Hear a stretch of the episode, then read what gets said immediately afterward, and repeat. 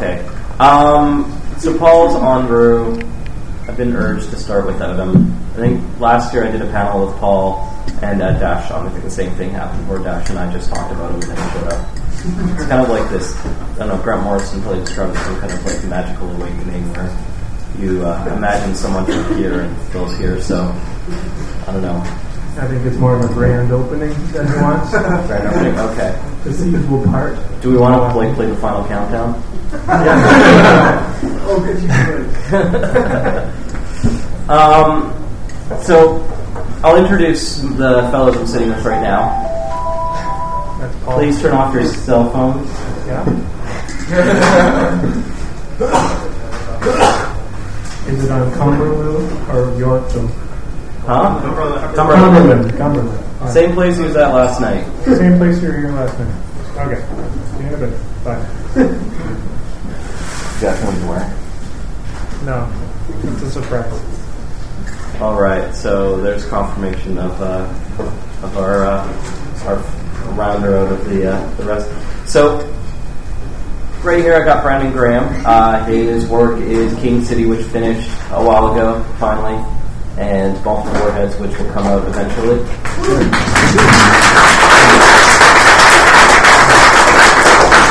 And at the Got 100 pages. What? Got 100 pages of it done. how many have you done last month? Uh, 10. Goodbye.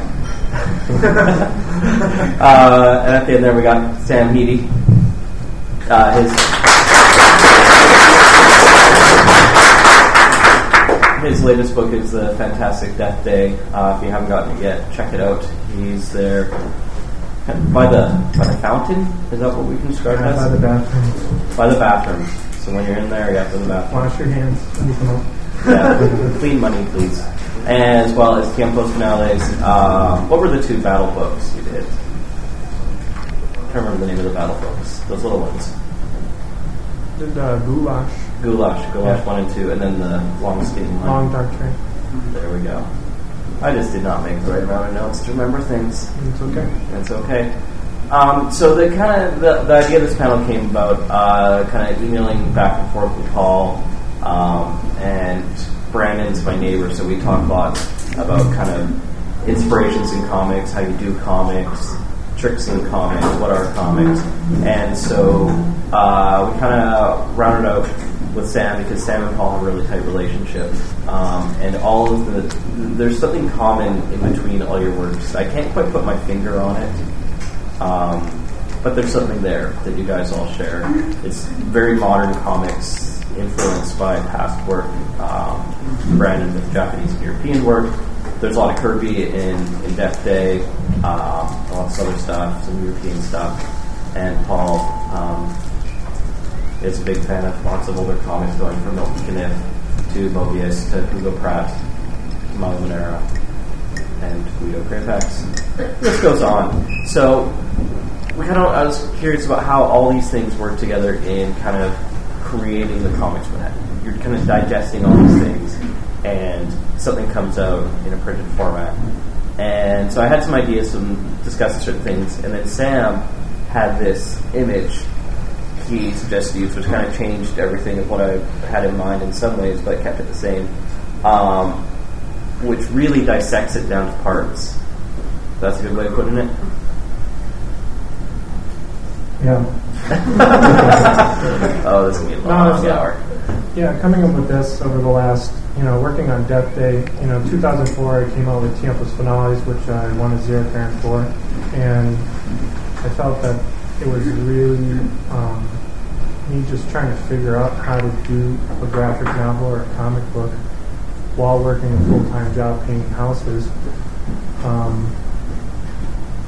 when I when I got done with that, I put it upon myself to really take some time to learn how to build a, a good foundation to then uh, go and make comics, I guess. So Death Day became that, and I, I've been working on that since probably 2005, and I've probably done it at least uh, five times. So were you thinking about this this tree idea while you were doing Death Day? It actually came about recently, probably within the past couple months. Uh, last year I came, or yeah, last year I came out with the first volume of Death Day, the, the final version that I'm done going, I'm adding on to, you know. Uh, Is that the one with the big red eyeball on the cover? yeah.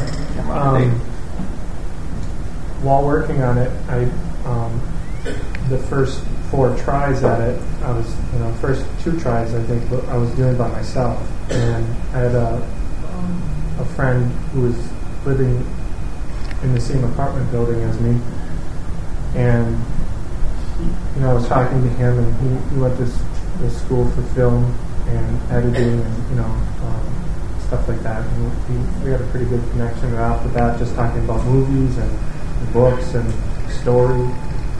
And so I showed him uh, an early draft of Death Day and just told him, like, I'm having a problem with this book. I can't figure out how to end it. And I was dealing more with, uh, I guess, this metaphor that by the time I got to the end of the story, just couldn't end it without explaining the metaphor. And then it would just it just kind of diffuse the whole book. You know, you're just sitting there beating, beating a person over the head with it and saying, you know, this is what I'm trying to say. So it was, it was just a failure to me, and I was just, I, I kept trying to do it. And my friend Joe, then I showed it, and then I just kind of slowly sucked him in, into my world, and he became my editor. And so then, by working on this last version that's now out in print, that we're putting up uh, in episode format on, on on the internet. It was just this battle of kind of ego between uh, Joe and me, and he was trying to teach me, and I was trying to learn from him. I, I was I was very comfortable in pace, in my pace and storytelling abilities in the art, and uh, the ins and outs of pages and turning the page. I was very comfortable with that, but it was just more or less trying to figure out what to say and what I had to say and how to then take that and put that in a story. And, and you know, because I always heard, like, write what you know. And I knew some stuff, I guess. I've been through some stuff, you know, in my life. And it was just then just how do I apply that in story and how do I deal with that on a emotional or psychological level. Um, and then um, Paul Goldsby. I really like the idea of friends as, as editors. Like I, um, the editors I work with, I pretty much ignore, and, and then I have a circle of friends that are really Yeah. almost abusive in their advice to me. Yeah, definitely so. And I think I think you need that. You need someone who you you trust.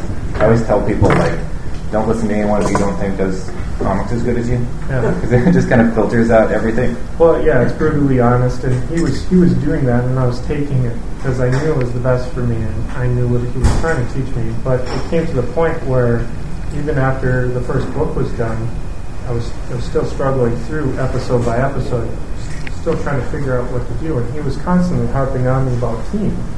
He's like, theme should be the basis of of a story, you know, not you know this other thing, you know, or anything else, you know, and, and characters should come from that, and then story and plot. And I, might actually have it backwards. I put it on here, and I just put it up like this. You know, I did a quick sketch, um, and I sent it to everyone just to kind of get the ball rolling. And you know, talking with Joe on the trip here, like I, I think it might be wrong in the structure. It might be character that might be the the the um, the uh, The trunk? the trunk of the tree, and story and plot comes from that, and it's the path then that the characters take are the are the branches. I that's definitely my, my take on things. Yeah, and the ornaments, you know, are just the dressing. It's the cool things. It's the icing on the cake that just, you know, makes it makes it visually appealing of why someone might pick it up at first. But you need the other things there to then really grasp people because how many times have you picked up a comic book based on looks alone because you're not going to sit there and read it? Or a movie you go to a movie or, or anything like that where it's, it's more of a visual medium at first and then you get into it and there's no meat there and you're very dissatisfied and then the art or the look of things just kind of loses its appeal of what it was at first.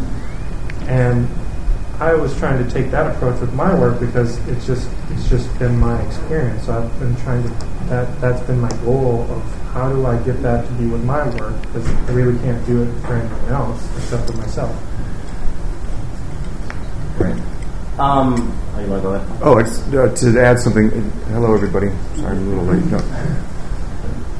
You- You're bringing up an interesting point because it seems to me that depending upon the way you view the world and the reality, the objective world presents things that are outside of our control. I would tend to think story plot is the center of the tree. Mm-hmm. But if you have more of a subjective point of view, you might think that your actions and decisions, I move this thing that's part of the plot, you know, that's that's the center of the tree. So it might it might be that you could make a second tree that would Yeah, definitely so. Well, Joe Joe made a good point when we're writing here. My editor, he was saying he'd almost think of it more as a bush than a Mm. tree because a bush kind of you know comes up from the ground and it, and it and it intertwines and it's and it's kind of not as neat as a tree and it's kind of more like life how it's not this perfectly structured thing and you know I tried to in the drawing too I tried to have some dead ends of like things you know branches that are dead or you know just like um, which way it goes I guess I'm always struggling with story structure because I really get against the idea of things that don't, like, especially story wise, that don't relate to real life. So I don't want to have like three act stories always because, you know, you know, as much as human beings like closure, Yeah. it's not really like I want to do something that relates. Mm-hmm. And so I, I got, was really anti-plot for a while. Yeah, when I started my King City book, I was like, I'm just going to draw whatever I want, chapter to chapter. And then I started reading other books, and and the hooks were really getting me. I was like, this is really making me excited to read the next issue of this. hmm So it made me realize how effective that stuff is. Yeah. That's just something, you know, that I learned from Paul or, you know, I read from Paul from a long time ago. It's just like character driven stories are more interesting to read because, you know, it's about the character. You invest yourself into who this person is and that's why you're kind of reading it. You know, think about any movie you like or a TV series does it better because you have a lot longer time to get to know who all these little characters are and how they intertwine.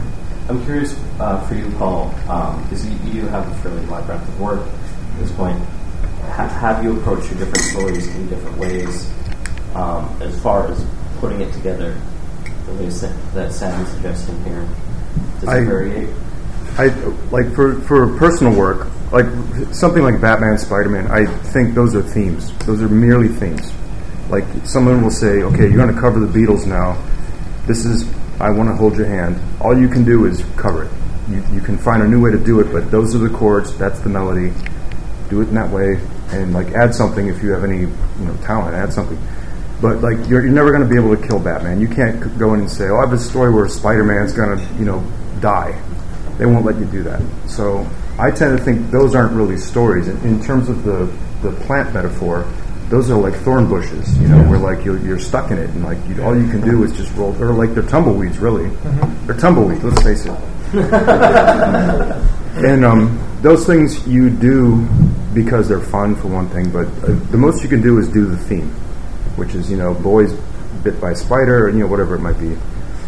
For something like Battling Boy, you know I had the opportunity to like you know do a book for for a second.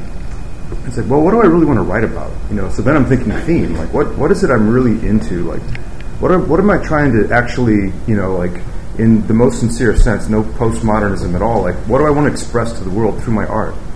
And it's like, well, I would like to do some themes from childhood that relate to like my my my personal experiences, and then also how I see the world.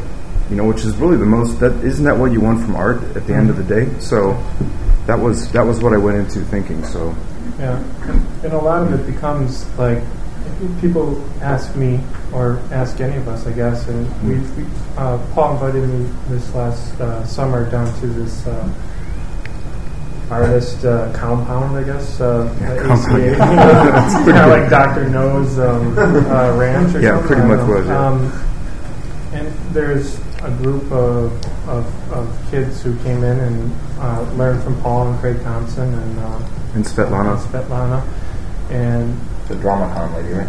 yeah. Okay.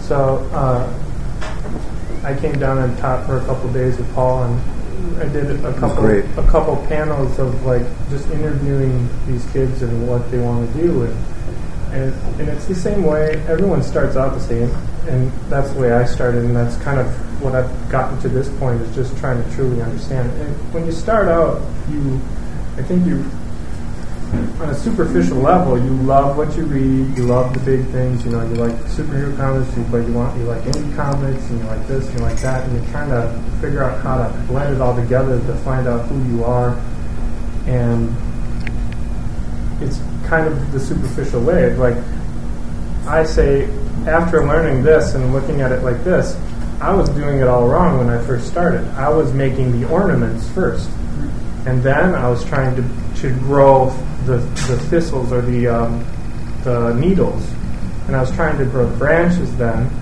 I was doing it all backwards, and But- it kind of seems kind of silly when you look at a tree if you're trying to do that. That you know, I was making these beautiful little ornaments and treating them so preciously, and then trying to cre- create a story for them, and trying to create this world and making other ornaments and trying to Yeah. put them together. And But that's the perspective of a man. I think when you first get into comics, you're a kid. Like Yeah. what you see is the shiny baubles. You mm-hmm. see like Moebius. Like for me, it was heavy metal or Jack Kirby, whatever. Well, Jack actually Jack Kirby came later, but like you see this, the superficial stuff that Yeah. attracts you, and then like you don't see what's underground, which is the theme. yeah, So you have to be able to dig, and a kid's not going to dig. A kid's going to go for the, the bauble. Yeah. Well, you don't understand the meat or the, you know, what keeps you coming back to certain things, you know? Um, and that usually, you know, lies on theme because there's there's certain things. The theme is is, you know, what I wrote on there on the bottom is what do you have to say? Who are you? Mm. And that was more of the things after listening to some of these kids talk or, you know, people come up to us and say, hey, can you look at my portfolio or something like that? It's like they want to do all this cool stuff, but it's like, who are you and what do you have to say? Because that's the most important thing. If you're going to be a creator, if you want to do this, which maybe most of you or some of you or the people who are listening want to do, and that's why they're listening, is to try and get information from us of how we've done it, is who are you? You know, just take a step back, figure out what have you been through. You hmm. know, because if you write about it, you don't have to write blatantly about that. It's like you have your theme of, of, of the themes of your life that you can take from and then not, you know, you know, Joe is always telling me too, is like, don't write a character as yourself. You know, try and take a step back. You can use some stuff and put them through, but like let them be their own thing and go their own right or, or route, and, and let them do that. You know. I want to hear from you, Brandon. You've been very. I've been quiet. Yeah. I'm, I'm learning. no learning allowed. so I know this is something we've talked about personally. Is putting yourself within the comic world. Well, a lot of it for me is almost taking, you know, especially with King City, I take a lot of kind of science fiction cliches or, or comic book cliches, and I'm like, how would I handle it if I was in this situation? And it's great to read something, you know, you sit down and you read like the Iliad or you read about like, you know, the beats or something, and you're just like, how, how would I deal with this? And I think I like the idea of creating something new just by throwing different things together, and sometimes it can just be throwing yourself into other situations. Yeah, I, I think like each story, you know, depending on how you do it, has a different vehicle of how you say it. You know, depending on your theme. If you're writing a story about yourself, a slice of life type story, of course you can put yourself into the story. Still, might want to make a little bit more character out of it, depending on. I definitely think a story can be. Sorry to cut you off, but No, I think that uh, I think a story can be good. I, it can be kind of personal in you without having you in there. Yeah. Like I was thinking, um, you know, like I read a lot of comic books, obviously, and like um, like Conan. I get pissed whenever I read a Conan comic and Conan reacts. I get pissed off. Yeah. Like they had somebody point a, a, a sword at his crotch in a recent issue, and he looked shocked, and I was like, Conan doesn't look shocked. That's kind of how you play the character, and then you kind of have the world around him kind of show how you are. Mhm. But he's like this rock that just kind of travels through the story. Yeah, yeah. He's what you Conan's want a to Conan's be. a theme though. He's Yeah. at this point he's not like your Conan would Right. to me be more interesting. I love Conan, let's face it, but you know, You know what I'm saying? It's like Yeah. because he's always going to do the thing that you want from Conan, which is um, the badass barbarian, which is the same as Batman. Batman's only going to do what Batman does. But is that the licensors or the because because you could definitely Well, do like a Batman? that's not our comic. that's not our control. That's that's Right. out of our control. Like when I think of Conan, I like I'm like so they did good ones in the '70s and '80s, and then uh, and then they did some ones I don't read or complain about on panels. The recent, I, I got to say, the recent stuff's pretty good. I, Yeah. I mean, Corben on Conan. Is Oh yeah, no, the right, Corben come stuff's good. I can't. I'm not going to complain about him, but I think you'd be kicked off the panel if we're about Corben. I, I keep Yeah, I- myself out of my life. Yeah, but a, a lot of the stuff is like within characters, especially like if you look at more of the archetypal characters and stuff that we really like that are really strong are. I, I think that's more the fantasy element of what we want to be, you know, and they're doing what we want to do, but we're we don't do that, you know. And that's kind of the you know it's the fantasy element of or, or the daydream quality of why we read comic books or watch movies or because they're going to do something that we're probably not going to do or There's they're in a situation that we really we might get into it might not be as elaborate or whatever or you know Yeah, that that uh, that kind of gets me going on something that I think about a lot is that kind of mix of escapism and also um, putting you know doing doing art that relates to your life. It's like uh, like me and Robin were talking about fight scenes, and I have a problem with fight scenes always because I the fights I've been in my life did not go well, and I'm not proud of them. And so when I draw, like I was working on a comic book, and I got like I got like thrown over a table in a fried chicken place in Brooklyn, and it was like this horrible, embarrassing situation. And I'm drawing a fight scene after that, and I'm just like, I got my ass handed to me. I, I feel weird, like. so it's Fried chicken place. yeah, like two in the morning. What are you doing? Uh, I was getting my ass handed to me. Well, and it's just just thinking about that and looking down at Paul and thinking about his Batman and stuff like that. It's I think why people have a better connection, or at least why I do when I look at you know independent creators type stuff doing that type of genres. You know, Paul did a really good job with Batman. If you think about his stuff, is Batman usually gets the crap kicked out of him, and he's in the bathroom pulling out his teeth, and you know, yeah. You, you- it makes it a little bit more real instead of just like ah, that was nothing, you know. But that's. Hold on. What about the, the broken nose story? Was that? Do you think of that as uh, genre? Batman, so. Yeah, I mean, I I thought, I mean, it, if if anybody here like gets a chance to do something like Batman or any of these characters, do it. Don't look back. Don't regret anything. Do it. Don't keep doing it. That's the one piece of advice that Frank Miller gave me. That no matter what else happen happens in life, like that's what I'm going to remember. He said, "Don't don't remain the Batman guy. You could right now. Don't don't be him." So it's like you know, put your mark on it. You know, make that part of your DNA but don't stay there because it is a theme. It's the it's the tumbleweed, and you're not going to be able to change it, and you don't own it. So you know, after seeing, you know, frankly, if I can speak, you know, plainly here, like you know, to the whole world. Yeah, no one's But- listening. I mean, after I mean, let's face it. My my bike was a part of that the advertising campaign, and it's like that was a lot of money. I, I'm not making a lot of money right now. You know what I mean? But I'm, I'm choosing to go solo rather than have the steady, you know, plantation job of continuing doing Batman. So do it. Get in, get out. You know, it's like Navy SEAL style, right? But no one's supposed to know. and then just bury the body. Yeah. Don't let anybody see it. Dump it in the ocean. Just dump it. Just dump it. Um, But you see my point, right? I mean, that's that's my, that's my one piece of uh, sage advice.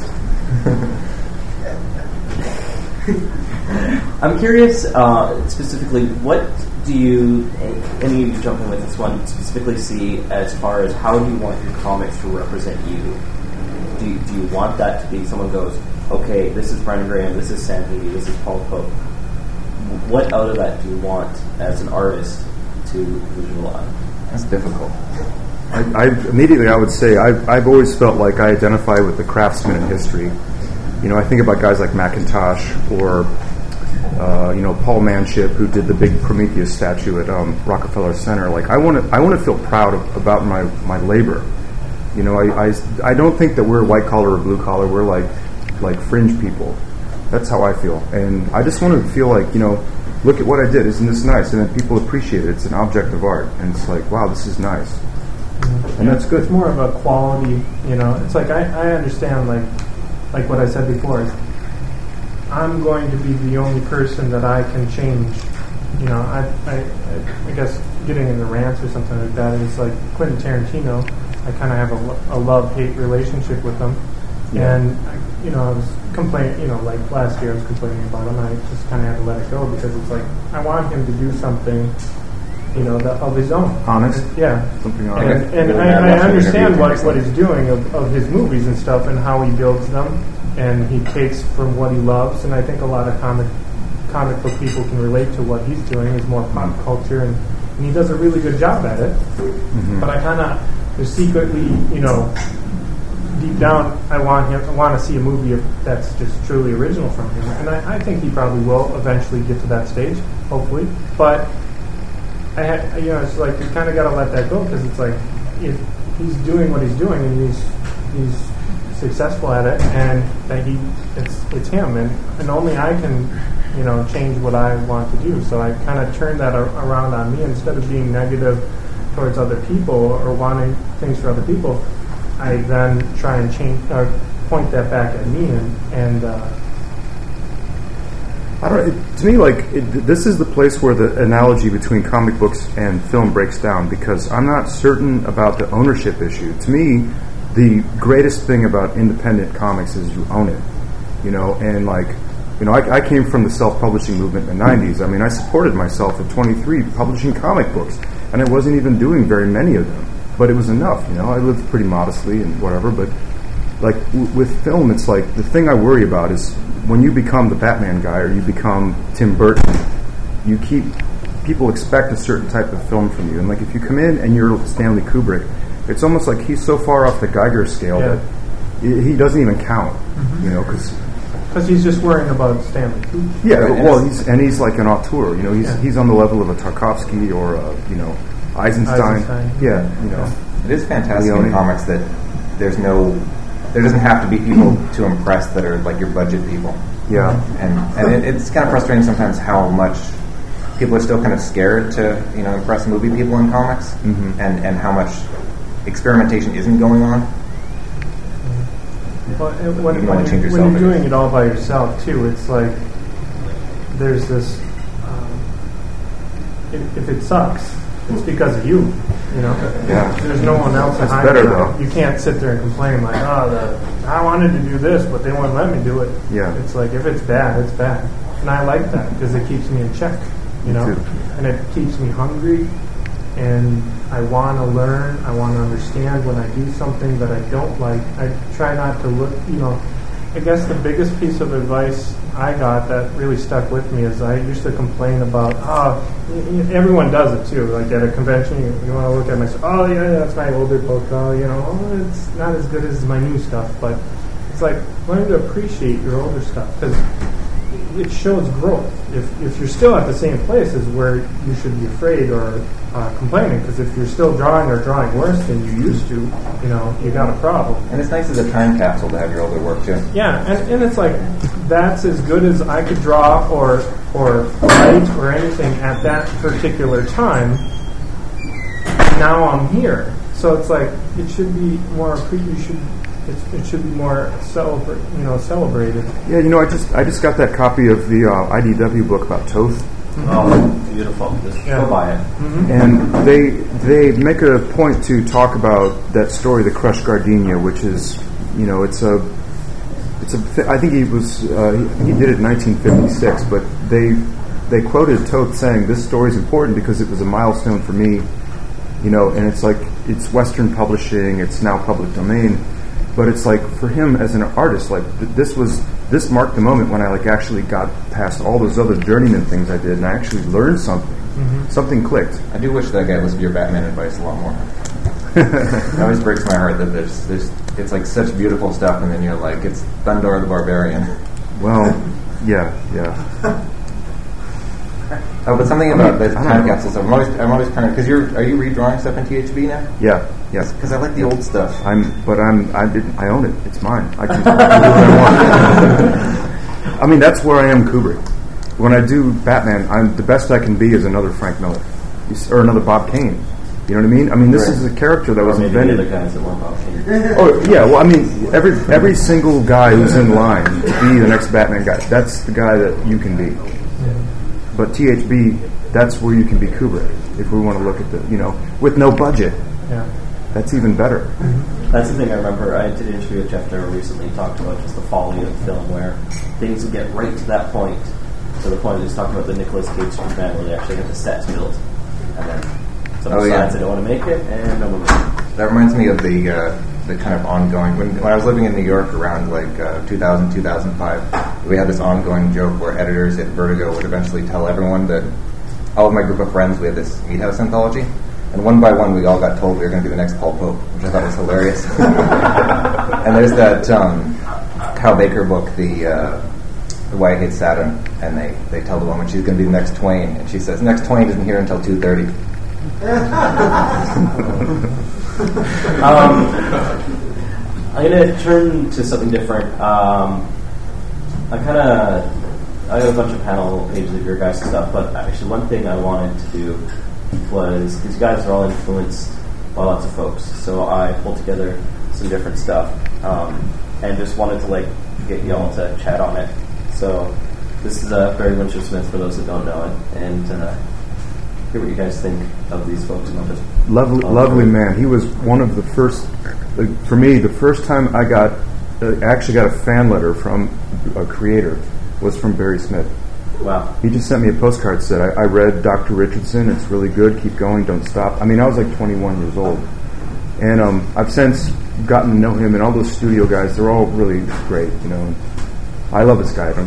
I don't, you know, I'm completely biased. what, can I say? And in fact, I recently contacted him, and I'm like, you know, Barry, I've been reading over your Conans, and um, there's a point where, like, like I don't, I don't, I don't have much regard for Roy Thomas's writing, so I always look at the drawings. I don't really read his adaptations of anything, but there was a point with Barry Smith where he like transcended. It's exactly the thing we're talking about, where it's like it's the milestone work. Like Barry Smith doesn't. He doesn't. like, why am I going on about this? The own, ownership thing. I don't know. I'm, I, I sound angry or something. I think you worked on Batman for a while Yeah, well, yeah. I'm, I'm here to testify. I live, to I live to tell the tale. Only, only I escaped. Isn't it know, scary like- to do a couple hundred pages and then look at the stack and be like, I don't own this stuff. Yeah. It, well, it is. I guess it is that. So that's my cautionary tale. I've done that with like 20 pages and it scares me. Anyway, we love this guy. What do you guys think, of Barry? I like him. I, I can't beat that. But the the only studio guy that I've got to hang out with was Kaluta, and I was always really impressed by how he handles himself. Like, I went up at a convention. I was super nervous to meet him, and he was just like, "I haven't looked around this convention yet." And he walked around with me at the convention, and I would just run into my friends, and I'd be like, "Oh, do you know Kaluta?" It was just- he he hadn't let it go to his head that he draws better than everyone. It's just really nice. But uh, I like I like Barry Windsor Smith. He did a good. Um, see, with him, it's interesting because I, I don't know his personal work as well. Like I know his his X Men. A friend of mine always talks about how um, the Wolverine fighting Lady Deathstrike is like the the quintessential comic that like was responsible for all the styles of the '90s. Which I don't know if I necessarily agree with, but it's an interesting thing to think about. There was like one. Um, I was talking to an artist about the, the idea of comics or issues that changed comics. It's mm-hmm. nice to think about. Very much. Yeah, I like him. He's cool. He's got a great, you know, it's the same thing as Moebius, I guess, is like the, the great balance of negative space, you know, with detail, and you know, and just his color. It's just it works, you know, because usually color and black, you got to really watch what you do, and and then his, you know, I, I just think of him with, you know, his hair on Conan with like every individual hair drawn, and, you know, Well, the, the great thing I think that the like what they call the studio, this brief time when um, it was uh, Jeff Jones, uh, Bernie Wrightson, uh, Kaluta, and um, Barry. They lived together. They had a studio. It's very romantic. They lived in Hell's Kitchen. And or they no, dress like rock stars. They yeah they all they all look like Bob Dylan, you know, and but they did this great work that was informed by stuff outside of comics. So it wasn't like you know like John Byrne saying I want to be the next you know Jack Kirby. It's like I'm looking at you know pre-Raphaelites and I'm looking at like Michelangelo and Raphael. And there was something so cool about that. It was like, wow, these guys are actually artists, and mm-hmm. especially like growing up in the '70s, early '80s, when it was like embarrassing if you had comic books on you in school, you get beat up, you know. And it's like, wow, these you can actually do something beyond comic books. That's still comic books. You know what I mean? So Oh no, I yeah. yeah, I, nice. If you can find the studio book, pick it up, but you won't find it. yeah. I like the idea of, of being able to look at like the history of artists and being like, this is a type of person that I've fallen into. It's not just like it didn't just start with comic books. Which is yeah. Mm-hmm. kind of daunting. There's a European pick. Oh, yeah. Enki Bilal. Uh, I'm so obsessed with this book. Why? Uh, well, the version I got, the, the thing that really and excites tell me now. what book it is. Oh, it's uh, The Woman Trap by Enki Bilal. And uh, I, I got a version, I think uh, Catalan Communications put out in the 80s, and it had a, uh, it came with a newspaper. The main character is uh, Jill Bioskop, and she's a, um, she has a typewriter that's called a script walker, and it sends your, it's like a time machine typewriter that sends things that you type back into the past. So all these crazy ideas that don't necessarily make sense. And uh, the the book comes with a separate newspaper that's the article that she's written during the story. So there's all these elements. She's got a boyfriend who's an alien who can't be exposed to light, and um, there's just all these things that don't necessarily connect. And it's 50 pages with all these ideas, and it just makes you think so much. It doesn't it doesn't sew up anything. It doesn't it keeps you thinking. And I don't know if it's. I almost wonder now if it was him not quite tying things together, but it's, it's really effective. And I like his color schemes a lot too. Yeah, the colors for me are the like. I, this is a very sexy book. I think Bilal's work is uh, it's strange. Everybody looks like Bruno Ganz in his books. Have you noticed that? But um, I thought this book was really sexy. I remember reading this for the first time when I was probably about fourteen or fifteen, and really just like digging the blue hair and the pale skin and all that stuff. And And he's one of those guys too, where he, everyone looks like like Bilal too. yeah, He's is there a film man. of this? There, there is, isn't there? Yeah, it's, Wasn't this film? Yeah, the, it's worth ignoring. Is the it? film's done super green screen. It's not pretty. he kind of it kind of filmed up the plot, which is weird because he directed it himself. Yeah, And uh, yeah, it's got lots of CG stuff, and it, it has a character in it who's just a normal guy they could use an actor for, and they CG him. So there's no reason for it. and then and they, they added a bunch of sex to it that like she's the only one that can have the baby of a god. I, I left out the god part when I was explaining the weird everywhere plot. but it's just it's worth. I think it's been reprinted a bunch.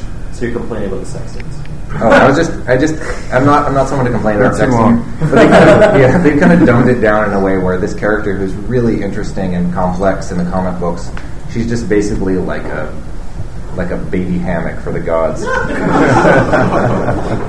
You ever get into Bilal's work, Sam? No, I'm not. I'm, it's familiar, but I haven't I haven't looked at it or read it. We'll give you a pass. Yeah. This is something a little different. Um, David Lynch. I didn't want to just stick with comics because Why, don't why that photo? like- Anybody follow him on Twitter, by the way? Yes. It's, it's really He's got the worst Twitter feed in the world. It's just weather from Los Angeles. You ever watch it? I actually blocked him because I'm like, it's just so offensive that he doesn't put up anything of wisdom. You know, like, please, like, once in a while, just give us a nibble, a nibble of wisdom. He does his uh, transcendental uh, meditation. I'm stuff. terrified Yeah, of that book is great. idea of, of throwing out ideas that you'd want to put in your work. Like Yeah, you can't do that. That's a bad idea. yeah. And don't tweet about what you're eating either. That's the that's personally I'm against that. You know, quinoa recipes. yeah. I'm, I'm a huge fan of his of Twin Peaks mostly, Yeah.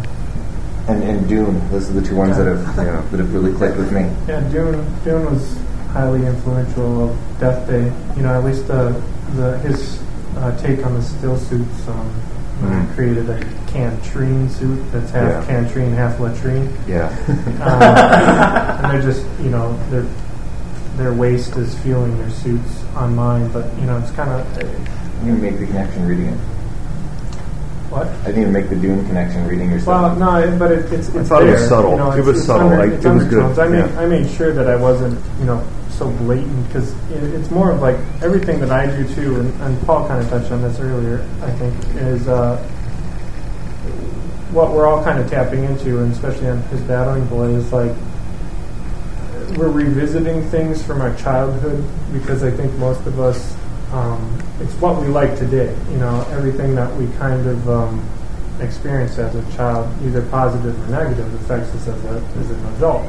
And most most of the things that I've seen, like you know, this was this was you know, it was a time I guess I'm 36, so uh, or 35, it's gonna be 36. Um, where you either had you had one cable channel, HBO or Showtime, or if you had them all, you're rich probably. Um, but I, we had HBO, so it's like we click the thing on the back of the box and see what's on HBO. And Dune was always playing, and I'm like, Dune, and I think Star Trek: uh, The Wrath of Khan is that the one where Is they're in the yeah. desert? Okay. Now I'd always get the same thing because they're playing back to back. Sometimes I'd be like, man, this dumb sand movie's still on.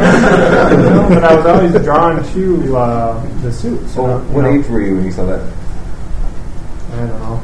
I had to be like in between like 1984 and 1986. I'm, I'm really interested at It, like was 80, it came out in '84. I remember yeah, it but clearly. it, but it came on HBO probably in '85. oh, right. Okay. It's Yeah. funny how your brain kind of sticks to That's certain what- things. It's like this is the coolest thing ever because I saw it when I was 15. It wasn't so much the coolest thing ever because it just was like it was interesting to me, and I didn't realize, you know, it was the design of, and and you know there there were things going on. It was like watching Alien for the first time and not really realizing it was all about sex, you know, and you're just like, what's going on? This is weird, you know. Why is this making me feel? You're, you're blowing my mind, actually. Yeah, and you know, it's just Oh, the Um, Giger penis stuff, right? yeah, on the vagina. You know, it's just penises and vaginas. You know, and if you look at it like that, if you watch the movie, you know, you'll be like, yeah, it is. I'd never really looked at it. The same thing as Guy Davis. You know, it's like, oh, his monsters are so creepy because they're just penises and va- vaginas. And Ormsteen. Look at it next time. Oh, You'll- yeah. you'll understand. Uh, okay, well, There you go.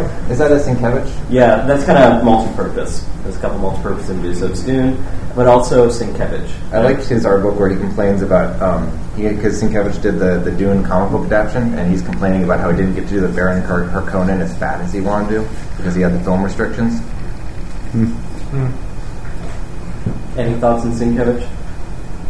Um, I wish he just I wish he did more comics. I wasn't an inker now, but I, I heard he's kind of getting back in the game. He's been sort of out of comics for a while, but um, he's been making appearances in New York a lot. So I think he's like trying to reconnect with people, and um, I have immense respect for him. Yeah. I worry that he's one of those guys that like if you were a kid in the '80s, then he's like a god to you. But I, I worry that a lot of people now just have no idea who he is. They're going into comic stores. Well, we were talking about this actually last night. Some guys out there and myself, and um, the artists who are super versatile, in a way, they sort of have a disadvantage because it's hard to say what their style is. Whereas, like me, I feel like I have a pretty, like, pretty much one way to draw. But if you're a guy like Sienkiewicz, you can basically do anything. And then it's like, well, okay, like, oh, that's the guy that does the, you know, the splattery thing, or that's the guy that does the really fine line thing. It's like, no, that's the guy that does everything, actually. So- Yeah, but he did so much of everything where it's like if you put out like a painted comic now, it's just it's like almost you you have to be influenced by him. Yeah, And like all those Ashley Woods and whatnot. Yeah. Yeah. Something a little different. Oh, Ernest Hemingway, I like that literature. How to Baby uh, shoes for sale, never used. Is that is that his shortest Shortest, story? the shortest you've story ever written. Yeah. Is it- Precise. You know. There's a Uh, Hemingway quote that I use constantly, where he said, um, first start with something true."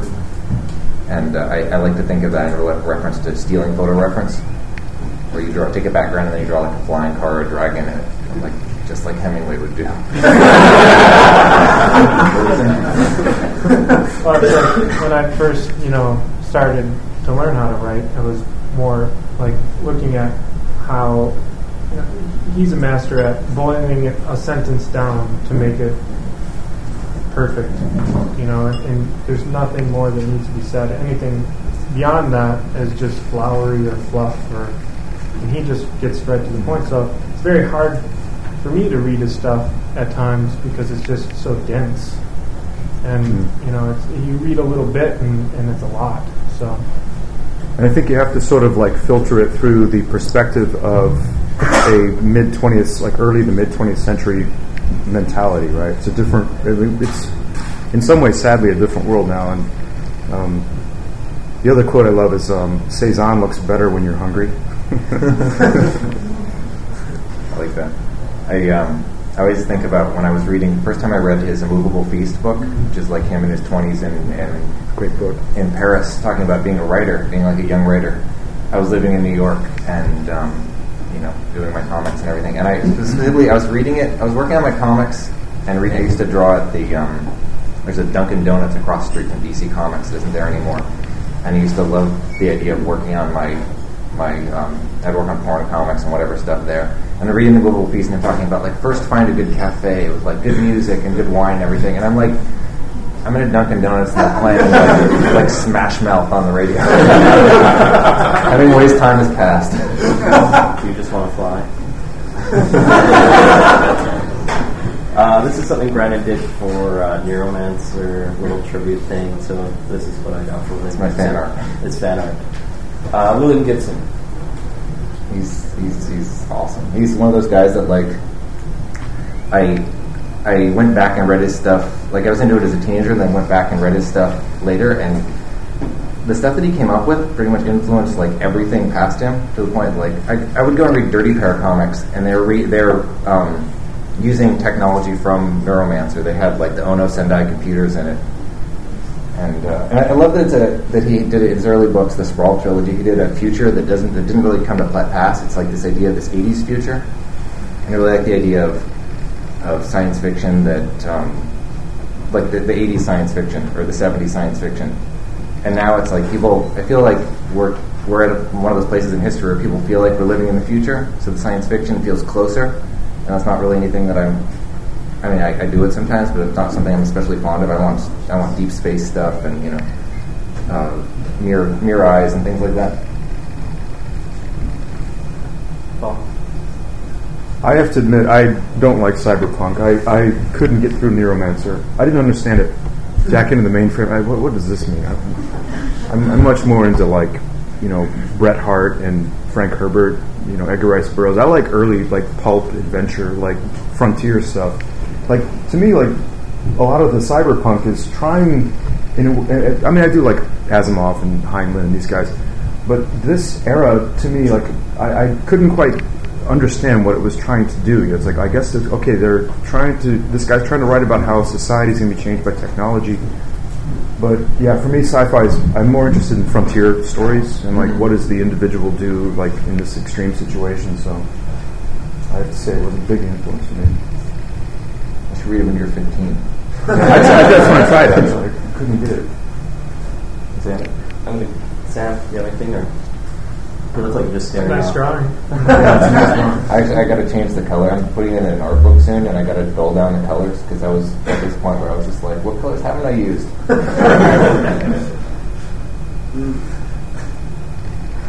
This is gonna be an awkward silence. Well, no, is that is there a Gerhard background? Yeah, Nice. I, it's got to be.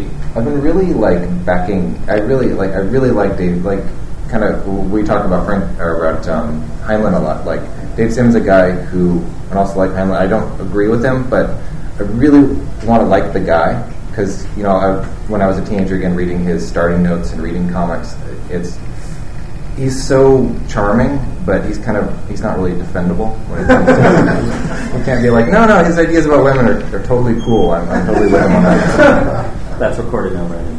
Yeah. Yeah, I don't know. It's like you're always going to have to deal with that, and you know we're we're in a position here where you know people are listening to us, and you know if you get to know us, you know like we're either dicks or you know we're good guys. You know, I hope we're somewhere in the middle, I guess. But um, uh, you know, we all have our Can't be good moments, and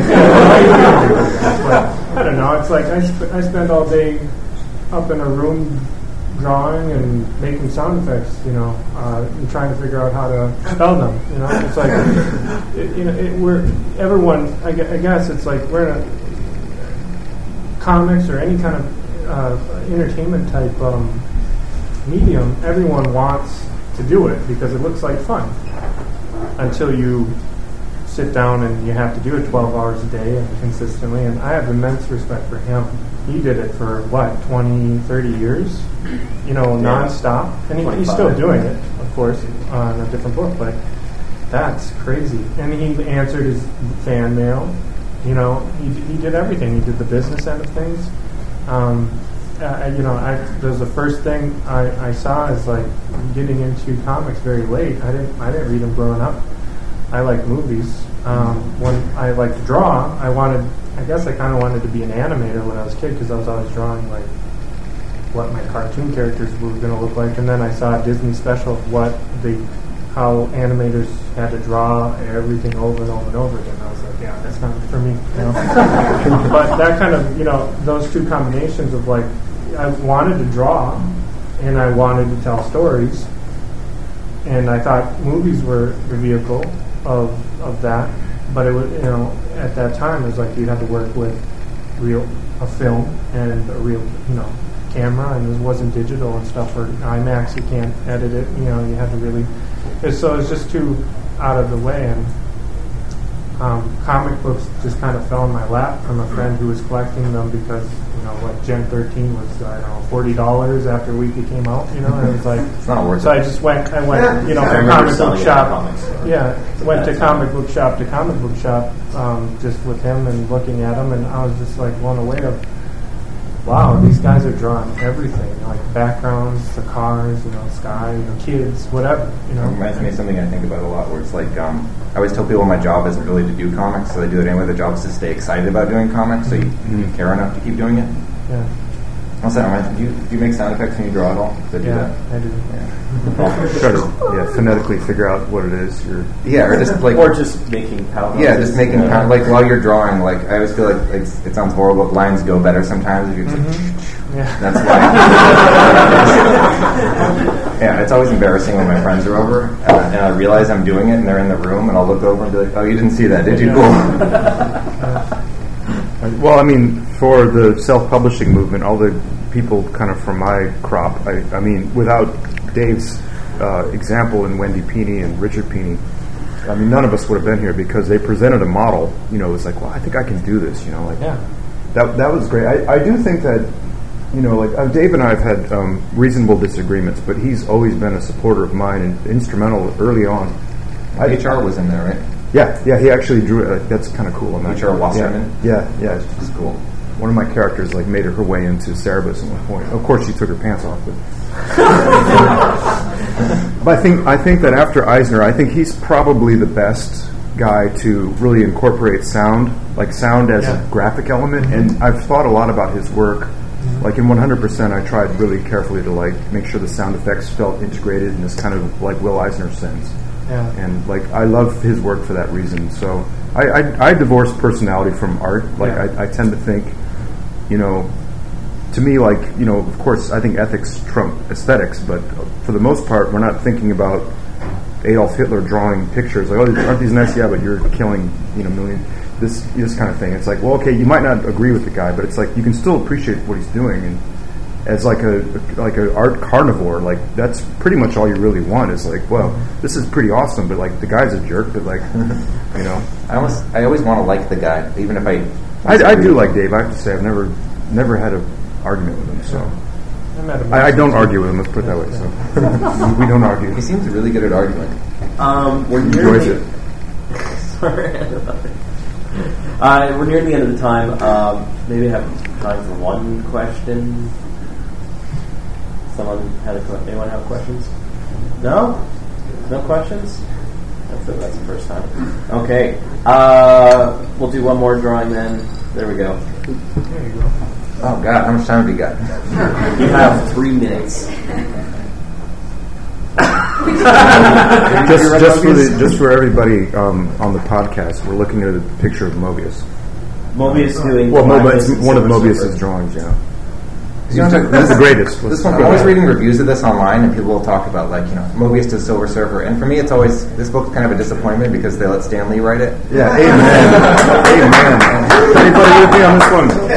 I'll clap for myself. At, at least it wasn't Roy Thomas. I like him better than Stan Lee, but um, Well, just he, he created the Silver Surfer and Galacticus. well, yeah, he I think on Jack Kirby Kirby's back. created. Yeah. Come on, I think Hey, hey, Stan might have. He might have come up He with. created Jack Kirby. he certainly take credit for creating Jack Kirby. But will he take credit for creating Steve Ditko? I I don't think anyone can can. It wasn't my fault. I didn't do that. well, well, thank you all so much for coming and joining us today. There, uh, I think you're going to be doing some signings. I think so. Yeah. I don't know what my schedule is. Look in the newspaper. Brandon's upstairs in the salon. Sam is under the stairs by the fountain. 158. Yeah, there we go. Thank you so much. Yes. everyone.